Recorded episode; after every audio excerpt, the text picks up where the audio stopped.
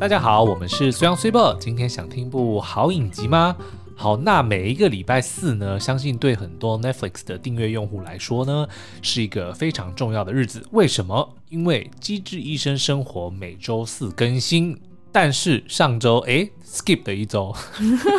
对，但是我没有去查为什么了，我就只是很失落的度过了一周没有《机智医生生活》的的日子哦。那但是呢，就是周四的时候，终于哎第七集播出了，嗯嗯，然后就让我们看到了一个蛮不一样的剧情。哎，还好以后就是每周日还有一个《俗女养成记》可以挡一下哦，OK。然后还有那个礼拜六还有斯卡罗可以挡一下。呃，斯卡罗是要到月中。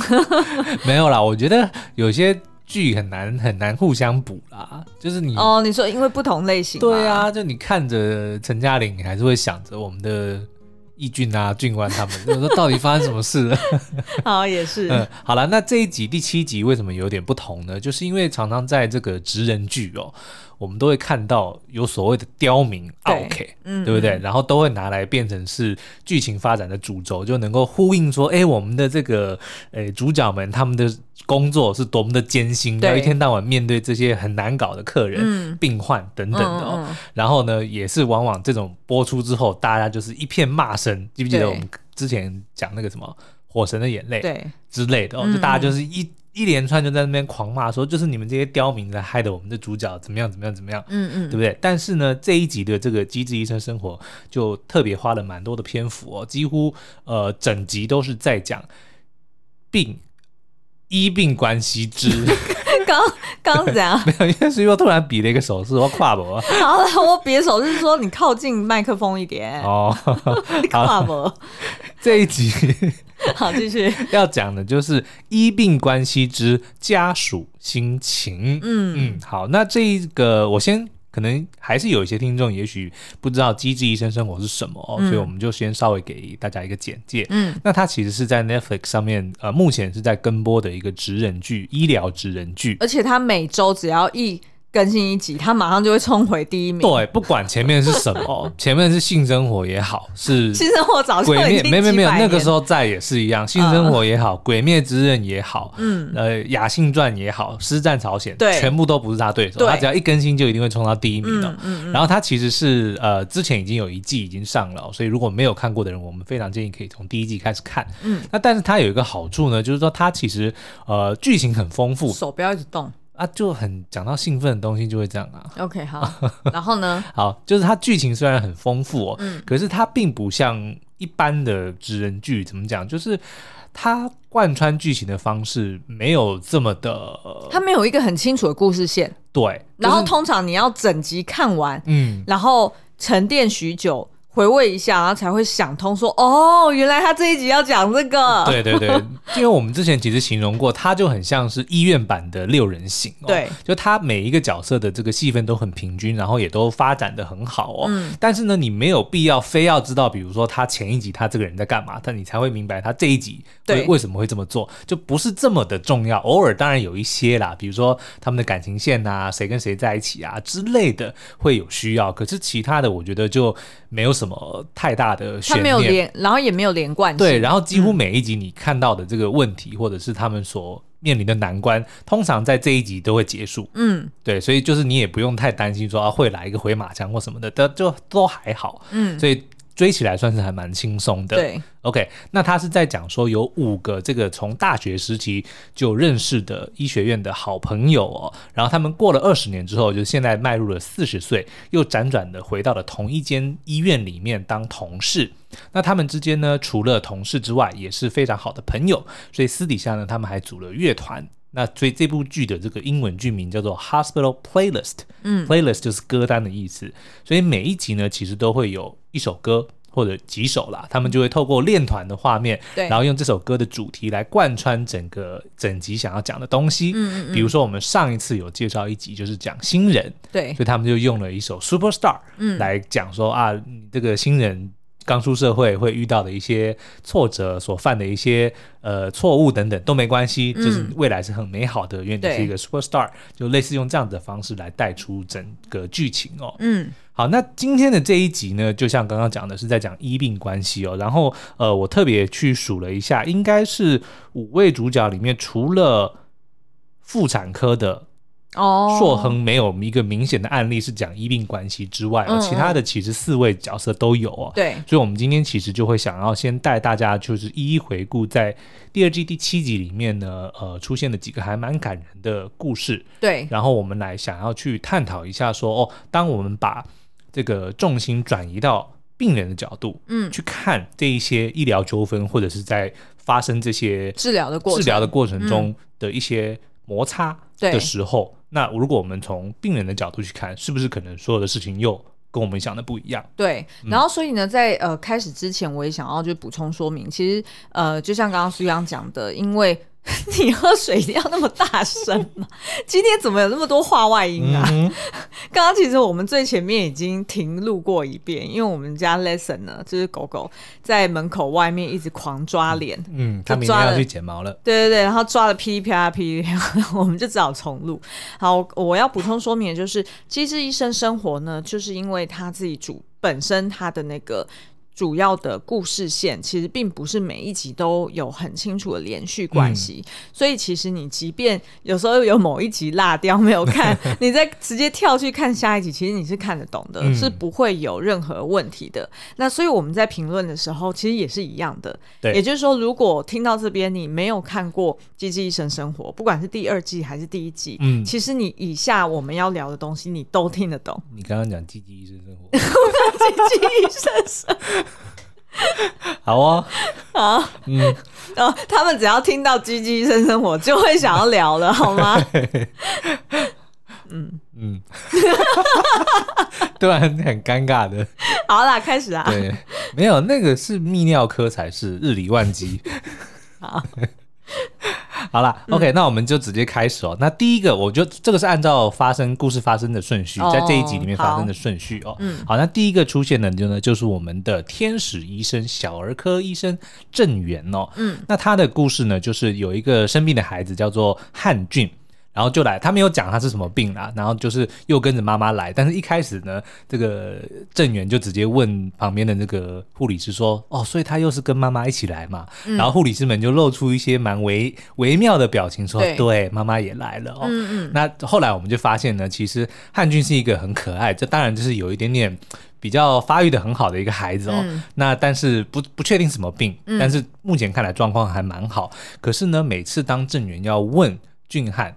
还是汉俊，汉俊，汉俊，对，汉俊说：“哎、欸，你状况好不好啊？就是你最近会不会肚子痛啊？哪里不舒服啊？”嗯、那个汉俊刚要开口讲话，他妈妈就会站在旁边就插嘴说：“哦，他不会不舒服啦，他只是有的时候会头晕啊，然后吃个药就没事了。”嗯，然后呃，郑源接着又问说：“嗯，那你这个指数看起来正常，不过你可能需要减肥哦。你有没有什么喜欢的运动呢？”嗯、那汉俊刚要讲的时候，妈妈又在那边插嘴说：“哎呀，他不喜欢。”运动啊，他喜欢棒球啦，但是只喜欢看，不喜欢打啦。就反正不管怎么样，都不让这个汉俊来表达自己的对这个想法哦。嗯嗯，那所以郑源其实看到的时候，就直接呃有点尴尬，但是就不失礼貌的微微笑，跟妈妈说：“汉俊已经六年级了，是有能力。”表达自己身体的状况，然后他想要自己说，你就让他说。对，所以汉军接着他就滔滔不绝的开始讲了很多。对，而且就是他的话语并不是小孩子的话语，对，都是很成熟的，就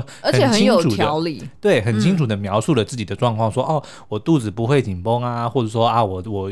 我喜欢运动，呃，我喜欢看棒球，但是我的确不喜欢做。那我可不可以骑着脚踏车，然后看棒球呢？这样也是基本的运动。就他其实讲的非常非常的清楚哦。嗯、然后所以就让我们就蛮怎么讲，蛮蛮有感触的。就是很多的妈妈，当然她都会认为说自己的孩子还小，不知道怎么表达。嗯。然后但是却直接就剥夺了他的这个机会。嗯嗯。可是郑源却没有怎么讲，他是用一个很很鼓励的方式。对。因为他也知道说孩子可能在妈妈面前会害怕，对，对不对？因为妈妈总是说摆出那一副样子，嗯、就说你不懂，我来讲，嗯，对。但是郑源却是帮这个汉俊去跟妈妈说，他够大了，他可以自己表达。而且我觉得他这个案例啊，因为看起来不是很严重的疾病，嗯。呃，但是呢，呃，这个妈妈很显然的就是从以前到现在，嗯，其实都是会去中断自己孩子讲话，或者是会比较强势。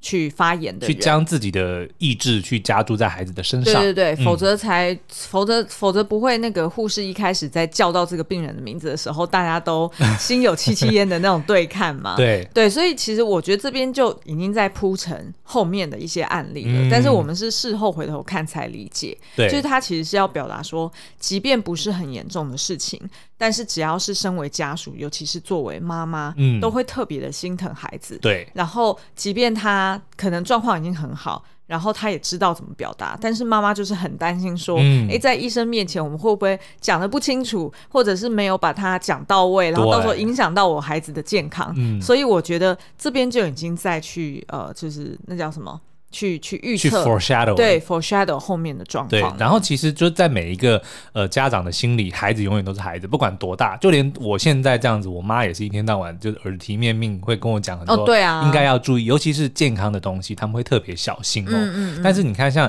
这个郑源的这个案例，汉俊哦，他到后面其实有一段我觉得很很有趣的对话，他就是郑源看完整之后呢，他就直接跟汉俊说，嗯，当你状况不错，我们就三个月之后再见喽。嗯，嗯。那妈妈就。有点担心说，说啊，三个月会不会太久？我们应该还是像原本一样，就是隔月隔月见，每个月见一次好了哦。那可是这个时候，他那个。汉俊，你没有讲错啊。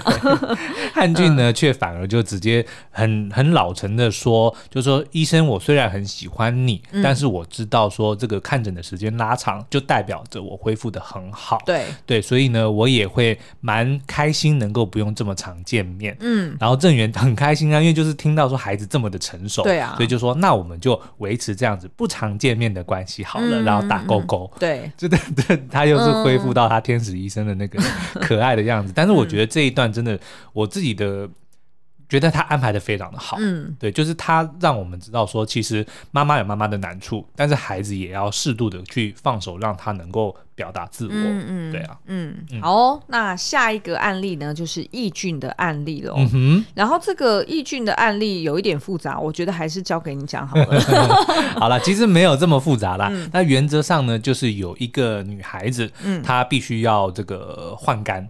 那易俊就是专门负责这个肝胆胰外科的医生嘛，对。那所以就，然后他也是这个医院里的王牌，基本上也就是韩国首屈一指的这个移植手术的医生啊，肝移植手术的医生哦。那所以呢，他们就这这一个家庭呢，就换了两间医院，所以这个绿地就是。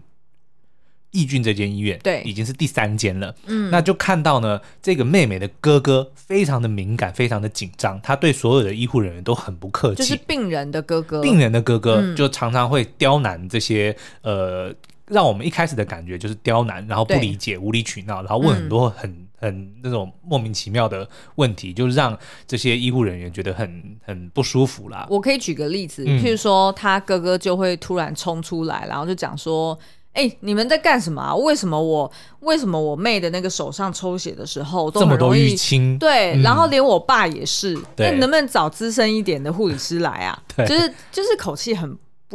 就是很非常的不客气，对。然后即便呢是呃要动手术的前一天，然后易俊是主治医师嘛，嗯、也是主要开刀的人，他就来探访病人，看他们状况是不是都 OK。结果没想到那个哥哥呢，就突然很慎重的对着易俊讲说：“我跟你警告哦，嗯，你今天晚上不可以喝酒、哦，对，然后你要好好的睡，对，然后你要早睡早起哦，嗯、明天可是很重要的一天哦，就是非常严肃的去叮咛他该怎么作息，然后该怎么吃饭这样。嗯”然后旁边的其他医生都看傻眼。对啊，想说这是我们的王牌耶，你把他当成什么？对啊，对。可是，在结束之后呢，那个医生还是不那个哥哥很可爱的，还是握住了这个。哎、嗯，他有握他手吗？好像没有，我忘了。没有没有没有。但是他就是举起自己的手，嗯、然后跟易俊讲 “fighting”，就是加油。fighting，他们好像都是说 fighting。对啊，反正就是有一点点尴尬的，就是打气说加油。对，这样子。那后来其实易俊当然。一直以来，他都是非常的专业，然后他也是非常的理解病患的心情哦。嗯、因为后来在这个休息室的时候，我们的这个润福妹妹，就是这个实习医生哦，就很很怕这个哥哥，嗯，然后也觉得他这个很无理取闹，对，很像奥客，所以就在抱怨他的过程。嗯、那易俊就跟他解释说。那个润福，你不要忘记了，他们来到这边其实基本上都是走投无路，换了换、嗯、了那么多医院，然后才遇到我们，才找到我们哦。而且呢，对我们来说，对医疗人员来说，这件事情是稀松平常。我们每天看这么多的病人，嗯、这么多人的捐肝，更严重的都有，对我们来说很很平常。嗯，可是对每一个病患来说，这个都是他们人生中最重要、最戏剧化的一刻。对，然后我们是他们的算是最后一根。稻稻草 不是最后一根稻草，浮木哦，对，浮木不是稻草，是一根浮木，对不对？所以他当然要紧紧的抓住啊。嗯、然后呃，就是我们也不要忘记说，病人们会有那样子的反应，其实是很正常的。易俊还说，换了他，如果今天是他妹妹。生了病，然后他自己没有办法换肝，嗯，因为后来有讲说哥哥哥有 B 型肝炎，对，所以哥哥是不能够帮妹妹捐肝的，嗯，只能够让六十岁的爸爸去做这件事，所以哥哥当然心里会觉得不舒服，会觉得很难过，嗯，就特别的敏感，对。但是易俊就说，如果今天换的是他，他也会做出同样的事情，因为同一天他的爸爸跟他的妹妹都要进手术房，对，所以两个人都有高风险。那他这个作为哥哥的，他只能在旁边安慰母亲，对，因为母亲也不知道该怎么办嘛。嗯，所以变成他就会有那种呃很大的压力，想要确保说这今天的手术一定要两个都成功，对，所以他才会这么的盯紧嘛。而且你看哦，像我们常常都会觉得说，哦，如果今天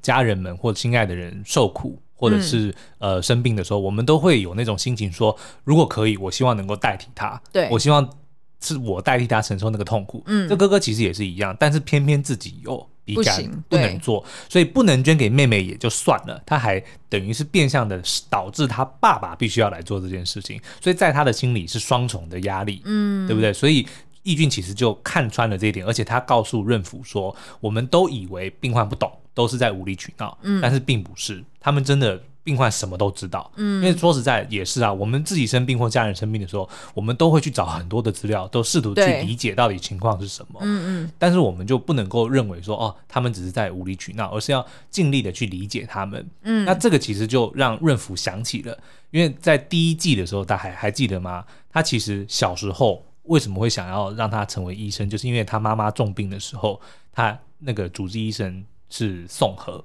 对。所以就让他看到了，说当年的这个宋和是多么的为了他妈妈的病付出这么大的努力，然后还因为治不好，然后觉得很自责，对，才让润福觉得说他希望也能够成为像宋和这样子的医生，嗯，所以他就想起了自己还是病患家属的那个时候，对，也曾经这么的无理取闹，也曾经一天到晚去质问这个医生或者是护士说你为什么没办法救我妈妈？对，可是他现在变成了医护人员，他变成了医生的时候，他就有点忘记自己那个时候的心情，嗯，所以。易俊其实就提醒了他，对不对？嗯、当换成是你的时候，是你的家人生病的时候，你是不是医生，基本上根本就不重要。对，所以才更要去体谅他们的心情，嗯嗯，嗯，对不对？对啊，嗯，好，然后下一个案例呢是俊湾，那俊湾呢，他算是胸腔外科嘛，嗯、对不对？然后他在看诊的时候呢，就刚好有一个呃，就是。正在等待心脏捐赠的早产儿的妈妈，就是她自己独自来，嗯、因为她的小孩等于算是重病，嗯，还在那个加护病房里面。对，然后这个做妈妈的呢，就是想要来咨询，所以还没有确定说要动手术或者做任何的动作。嗯、那因为呢，这个妈妈她其实，在前一个医院，就是她目前的这个医院，就是孩子出生的那个医院。对对对，嗯、那个医院是直接建议她说，你要装心脏辅助器，嗯、然后让孩子继续延续生命，然后等待。在这个心脏捐赠、呃，对对对，但是呢，呃，其实对于这个妈妈而言，她自己是觉得，她跟她老公都觉得好像不应该做这件事的，嗯，因为她小孩其实本身有很多其他的毛病，对，然后年纪又这么小，其实如果要做这件事情，呃，不仅是让孩子孩子受苦，嗯，可能他获得捐赠的机会其实也很低，嗯，因为其实呃。捐赠器官一定是找那种能够活下来的几率越高的人，对，他越容易排到前面去获得这个资源嘛。嗯、所以其实这个妈妈非常为难，但我觉得可以理解是说，她一定也不愿意做那个放弃的人，对，因为毕竟这是她的孩子，而且接生的那个医院是告诉她说，我们建议你。可以装，然后等待捐赠。对，所以听在妈妈的这个耳里，因为人家是专业的医生嘛，当然会觉得说，好，那医生都这么说了，我好像应该要听。可是自己又觉得不太对劲，不太对劲，对，所以他们才来到了这个绿地医院去问俊湾嗯的意见。嗯，那所以俊湾就是根据譬如说那个孩子的病历，然后还有妈妈的口述，然后去理解说，哦，原来这个孩子的状况是怎么样，然后他直接就是很客观的判断说，其实我建议你不要装。嗯，那就如同刚刚我们讲的这些理由。对，那所以。当下我们本来以为这个妈妈可能会就是有点在骂，会会卢或者对，可能会骂俊湾说哈啊，我之前那个医生说要啊，嗯、那你怎么又说不要？那我这样怎么办？就没想到这个妈妈就突然当场大哭。嗯，那我们刚刚啊描述的就是可以理解为什么妈妈会大哭，因为她一定是心里面对于孩子是非常不舍，但是她嗯。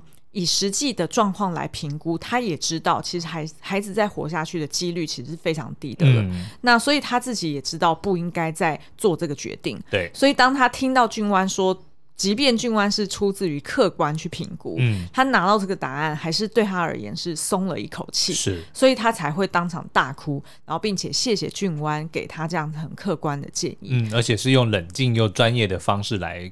跟他说明这个实际的情况，嗯嗯嗯，对、啊，因为我我我觉得这个心态真的是很微妙，因为他一定是会有罪恶感，嗯，他一定会觉得说，既然在医学上好像都有机会让我继续延续他的生命，嗯、可是我却做了这个决定要拔，就是要拿走活下去的机会，对，我好像是错误的，我好像不应该这样子对我的孩子，是，而且其实那一场戏有一个蛮。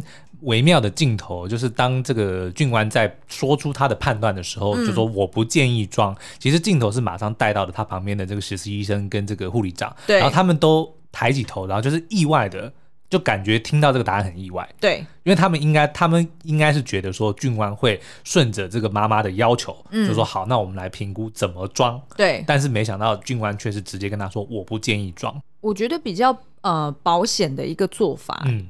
通常都会去跟着可能他原来的医院去做一个评估，嗯，对不对？因为他会认为说他原来的医院可能本来就最了解这个病患，哦、所以他可能通常后面接手的医院，他可能不会做出跟前面的医院这么大相径庭的一个建议。嗯、而且他当初这个这个 inquiry 咨询进来的时候，军官得到的消息说，这个妈妈是想要。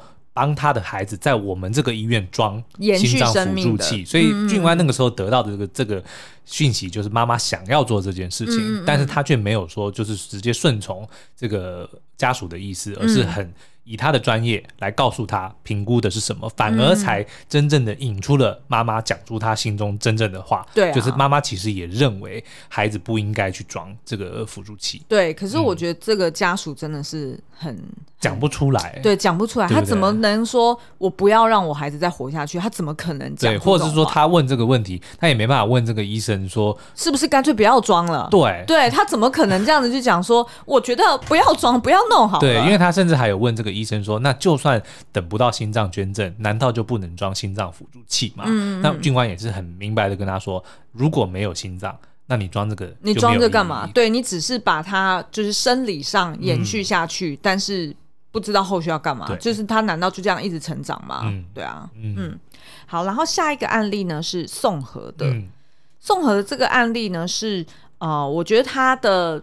就是他的拍摄手法还蛮细致的，对。他就是先让一个呃，就是全身已经开始进入痙攣，嗯、就是看起来就是已经快要休克状态的一个病人，送来急诊的一个老太太，对，然后就直接进到那个急诊室，嗯、然后大家也都发现说，哎，他生命迹象其实是非常微弱的，所以大家都纷纷的很忙乱的去呃。找他的家属啊，对对对，然后想要了解说，哎，那这样子，如果下一步到底有没有需要再急救，还是怎么样？嗯、然后又看到说，他他的身份证上面，身份证上面贴了一张说，呃，器官捐赠同意书的贴纸哦。对对对，所以呃，他们在当场联系的时候就发现，哎，其实是只能联系到他的朋友。嗯，那呃，是一直直到后来，他们才找到原来他有一个儿子，而这个儿子这么巧合的，就刚好是在绿地医院里面做。保全的，对，我差点要讲成做保险的，就是保全人员。对对对对对。嗯、那所以呢，呃，就是我们就会看到说，呃，就是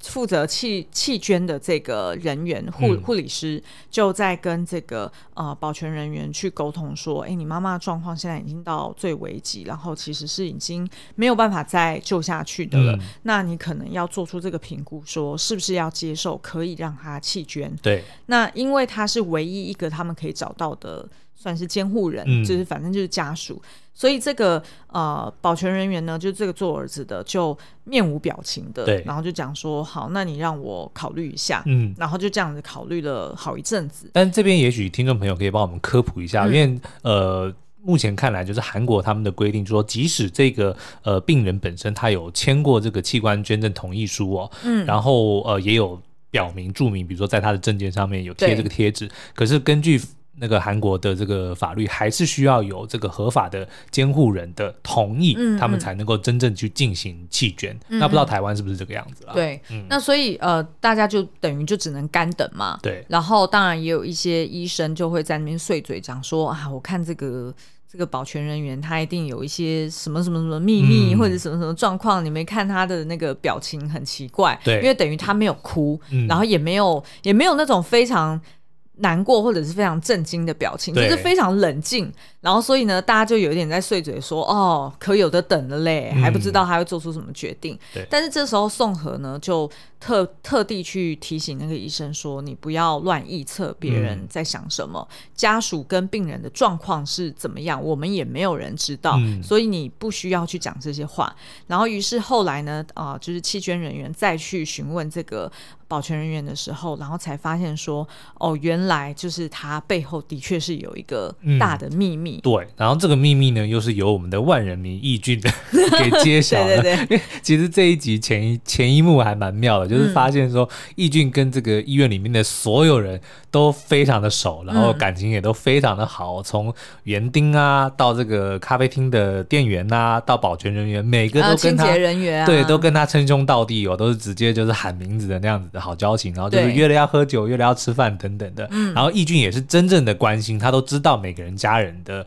状况，每个人的家庭状况等等的，哦，所以自然而然他也跟这个保全人员呢算是很熟。嗯，所以当他知道了这个保全人员陷入了这一个困难的时候，他当然又是以这个大哥哥大哥哥的身份哦，嗯、就出现在保全人员的身边，然后就开始试图要去安慰他。嗯、那这个保全人员呢，也终于就是卸下了他的心防，然后告知了义俊这个前因后果。就原来呢，这个虽然。这一位脑死的病人是他的妈妈，但是他们已经有超过三十年没有见面了，嗯、所以基本上呢，可能就是出生没多久，这个保全人员就被妈妈抛弃了。嗯，一直到最近呢，才呃接到消息才知道说哦，妈妈要过世了，然后自己是她的唯一的亲人，所以他要决定要不要帮这个没有见过面的妈妈，对，三十年没有见过面的妈妈来决定他要不要弃捐。对，这个对他来说，而且要不要弃捐，其实这件事情就也是直接等于有点像是他决定了他的生死啦，对，对不对？嗯、因为等于就是，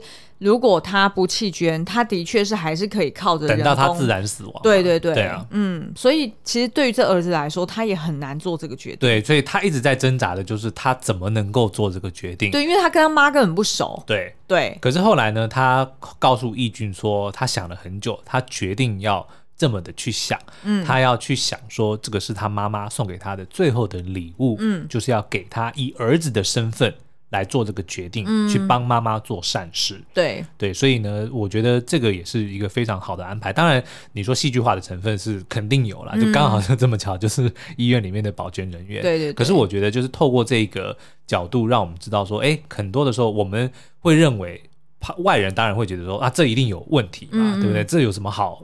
好想的，对，就就如果换成是我，就是在那个当下，我可能会觉得说，这有什么难的？嗯、都已经脑死了，当然又圈又见过弃捐，当然就捐啊。难道你想要卖钱或是什么的？嗯嗯，对不对？可是你看，你压根没有想到说，原来会有这么样的一个，就是他背后他的一个故事。对对对，嗯、那其实呃，最后我还可以补充一个，就是在那个急诊室，然后就呃，大家在那边就是在。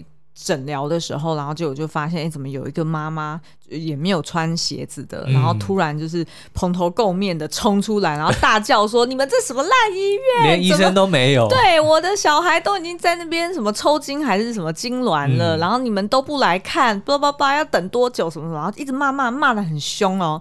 然后结果旁边人就突然就有一个医生，嗯，然后就突然叫了那个，因为就认出这个妈妈，对，原来是他的这个学妹。所以也是一名小儿科医生，目前也都还是在职的医生。对，然后只是他不是在这间医院，他只是住在医院的对面。对，然后就是小孩子出意外，然后所以就送送过来。对，所以其实他们也没有特别去解析或者特别去讲这个案例。嗯。可是其实这个案例它放在这所有的呃，我们今天看了这几集的这个故事之后，我们就知道了哦，原来他其实要表达就是，不管你是什么样的家属，对。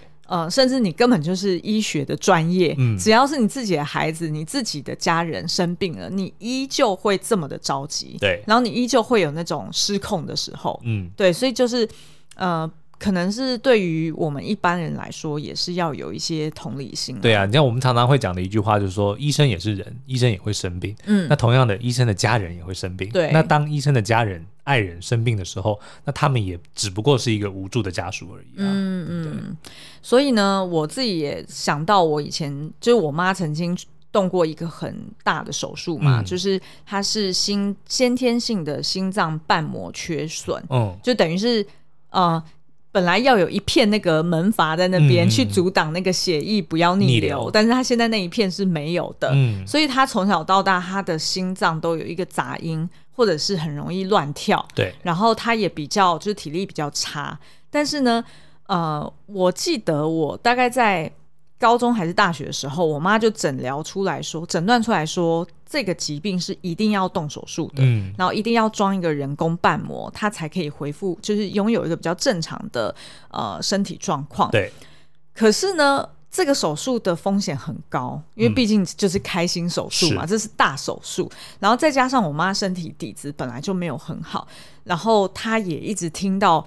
外人去，就是到处其他同事还是朋友也都会讲说，啊，你这个年纪如果开刀啊，你以后就可能就要卧床啦，嗯、或者是你就体力就比以前又要更差啦，那你这样子就会也没有办法赚钱，然后也没有办法出去工作了。所以这件事情对我妈来说也很恐惧，呃，所以即便我们是在。大学的时候就已经确定说一定要做这件事情，嗯，但是呢都没有人去做，对，然后我妈就只能靠着吃很简单的药，然后去维持一个比较正常的血压而已。但是我记得这件事情，呃，我同学知道了，嗯，然后在大学的时候就帮我去募款。哦，因为他就知道说我很担心我妈，可是我也不知道怎么办，对，然后。呃，要花很多的钱，可是他可能比较不知道的是背后还有这些其他原因，嗯、就不是钱，钱不是唯一的原因，对，钱不是唯一的原因，但是他就去帮我募款了。嗯、然后其实那个当下我真的非常感动，对。然后我忘了募多少钱，反正有到几十万，哦，因为就是开刀那时候，而且那时候。呃，就是我年轻的时候，应该那时候就是一些补助什么的。二十年前，对我们也不是那么清楚，所以我们也不知道到底要花多少钱。那反正他就是帮我去做这个募款，然后我其实到现在我都非常的感念这件事情。嗯、然后我，但是呢，大学的时候那时候募了这款之后，我回来跟我妈讲，我本来也都拿了，对，因为我也希望我妈可以赶快去开刀。是是是可是我妈就跟我讲说要把这笔钱退回去，嗯，就是一来她是觉得以上这些原因她没有办法选择在现在去开刀，嗯，然后二来是她也很觉得会对我很不好意思，对，因为她不希望我以后在学校可能因为曾经拿过师长或者同学们的这些捐款而让我变得不一样，对，你懂我意思吗？就是可能会在别人面前我可能就会会自卑或者是会。觉得对人家不好意思。对，虽然大部分的人一定都是好意哦，可是我相信一定还是会有人会呃，难免会传说啊，那个那个谁谁谁的妈妈、就是。对对对，我们当初有捐过什么钱啊什么？嗯、但但是我我觉得，我觉得这时候我回想，我就会觉得我我也很谢谢我妈，就是她也帮我考虑到这件事情，嗯、所以非常坚持要我把这笔钱退回去。嗯，然后其实那个当下的我其实是很为难的。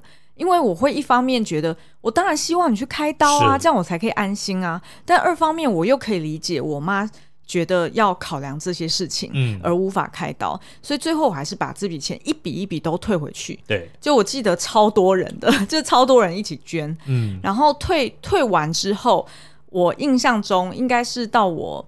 毕业，然后甚至出来工作好几年，我只要回去大学再去找我的老师，或者找我就是跟我以前同学见面，嗯、他们对我的第一个印象就是妈妈啊，你妈好吗？对对对，然后我都会我都会想说，你是在问什么事情？为什么要问我妈还好吗？哦、自己都不记得。对对对，因为我妈后来就开刀了嘛，就是我非常好，我们自己赚钱，然后她去开刀了，所以我后来再再去听到我同学还是我师长问我说妈妈还好吗？我都在想说他是在问最近有什么事情吗？然后后来才想起来说。哦，对对对，早就已经开刀了，然后一切都复原的很好，然后非常谢谢大家都还这么挂念着，就是当初我大学的时候我妈的状况。是、嗯，所以我觉得有时候真的就是多一点同理心。对啊，你看像光是我们今天这样子分享 Switchbot 的故事，你可能都会没想到说，哈，原来连 Switchbot 的妈妈都有都有这样子的一个经历哦。对啊，所以就更能够呼应我们今天讲的，在影集里面讲的这么多的病患的家属，其实每一个病患。都有他自己的故事，嗯，对不对？嗯嗯嗯。那所以，我们可能之后，比如说在新闻上，或者说我们亲自遇到一些这样子的情况的时候，可能就是要试着去理解每一个人他们的这个背后的一些行为。就如果让你觉得哎有些困扰的时候，可能不要这么快的就做出反感的哦反应。哦，那你这样讲，我又可以再补充一点。OK，就是后来我妈开刀，其实是应该是二零一二年的事情，嗯，就是已经距离我。毕业大概八年了，嗯、就是等到我工作稳定啊，然后就是真的大家都存了比较多的钱，然后我我妈也觉得说，哎，那时候的她不在工作是 OK 的，嗯、于是我们就决定说让她去开刀。那我妈去开这个刀，因为是比较就是是真的蛮严重的手术，所以后续都要躺在医院躺很久。对，可是呢，那时候我跟我弟轮流去医院照顾我妈，嗯，那个医院哦是在石牌。对，我们家是在中和，大家可以想象有多遥远吧？超远的。我有开车载你去过几次。对，然后如果没有坐车去的时候，嗯、哇，那超惨！你知道坐捷运要坐捷运，然后又要再转接驳车，要多久吗？对。哦，我那时候，因为我那时候在 SK Two 嘛，嗯，每天都在加班。然后呢，我记得我已经好多天都是跟公司请假，嗯。请到后来我都不好意思了，我就只好用那种那叫什么，就是呃在家工作的名义，嗯、对。然后我就抱着电脑去呃医院去陪诊，对，呃就是去顾我妈，是。然后一边工作，但是你知道吗？就是有这种人，我已经忘记是是是他是不是同病房的其他家属，嗯、他就。我也没有吵到人家，我也没有在病床里面讲电话。还是怎么样，我就只是在那边一直打电脑，然后可能键盘的声音还是什么的，然后人家就在那边讲，就在那边讲闲话，我就讲说啊，妈妈都已经就是躺在这边，然后那么辛苦了，你还要在那边上网哦，不知道在上什么网，嗯。你知道我那时候真的是愤怒，真的很逆流，真对 对，我就心脏瓣膜缺损，我，我真的是很很怒哎、欸，我就觉得说，拜托你根本不知道状况，对，就是我为了要顾我妈，然后我还要一边加班工作，嗯、然后又这么遥远，我想到待会我又要就是。就是没有办法直接回去，然后还要顾到很晚，对，然后就已经觉得很烦了，想说赶快把握时间，我妈在休息，我就赶快工作，对，然后人家还要在那边讲闲话，我又没有吵到你，就除非是 IBM 的那个键盘实在太吵了，还是怎么样，但是就是有这样的人，他明明自己也是家属，嗯，可是他就是会。对，但是你看，同样的，就是你我们会希望说，人家应该要同理你，但也许也是人家的状况不好，有可能啊，就有可能他心烦。对，所以我的意思就是说，可能这一出剧，或者说，反正呃，我们今天听完了我们这样聊这个之后，也许日后遇到同样的状况的时候，在就算可能感到一些不舒服，也许在。做出反应之前，肯定也先想想，然后忍耐一下。就是说，人每个人都有每个人的故事啦，就是没有人会希望在医院里面。嗯，说实在的，对，对不对？那所以既然都已经来了，那可能就真的互相体谅。对，对，对啊，嗯，好哦。那哎呦，今天要结束在这边这么的感伤吗？没关系，那我们就勾勾手，我们下个礼拜再来聊一集《机智医生生活》。哎，那以后是不是每一周都要来聊一集《机智医生》？嗯，《淑女养成记》嗯，斯卡罗，那就没了，三集就没了。对，然后大家就想说，你们都在追剧，害我们也要逼着跟着追剧。没有啦，我们现在因为呃，毕竟现在疫情稍微趋缓了，所以我们也开始去看、嗯、呃一些院线片了，所以还是希望说能够跟大家聊一些就是 on 档的电影啦。嗯，那也欢迎大家就是在 Apple Podcast 五星留言告诉我们，哎，你们想要听我们聊什么？那我们当然就会尽量的 满足大家。对，因为接下来有好几部啊，有那个 Fast and Furious，嗯，玩命关头，然后呃脱稿玩家，嗯，然后呃月底还有境界，对。都是非常期待的哦。然后最近还有自杀突击队，对啊，对不对？嗯嗯，好哦，那就欢迎大家告诉我们想听什么，那我们就下次再见喽，拜拜，拜拜。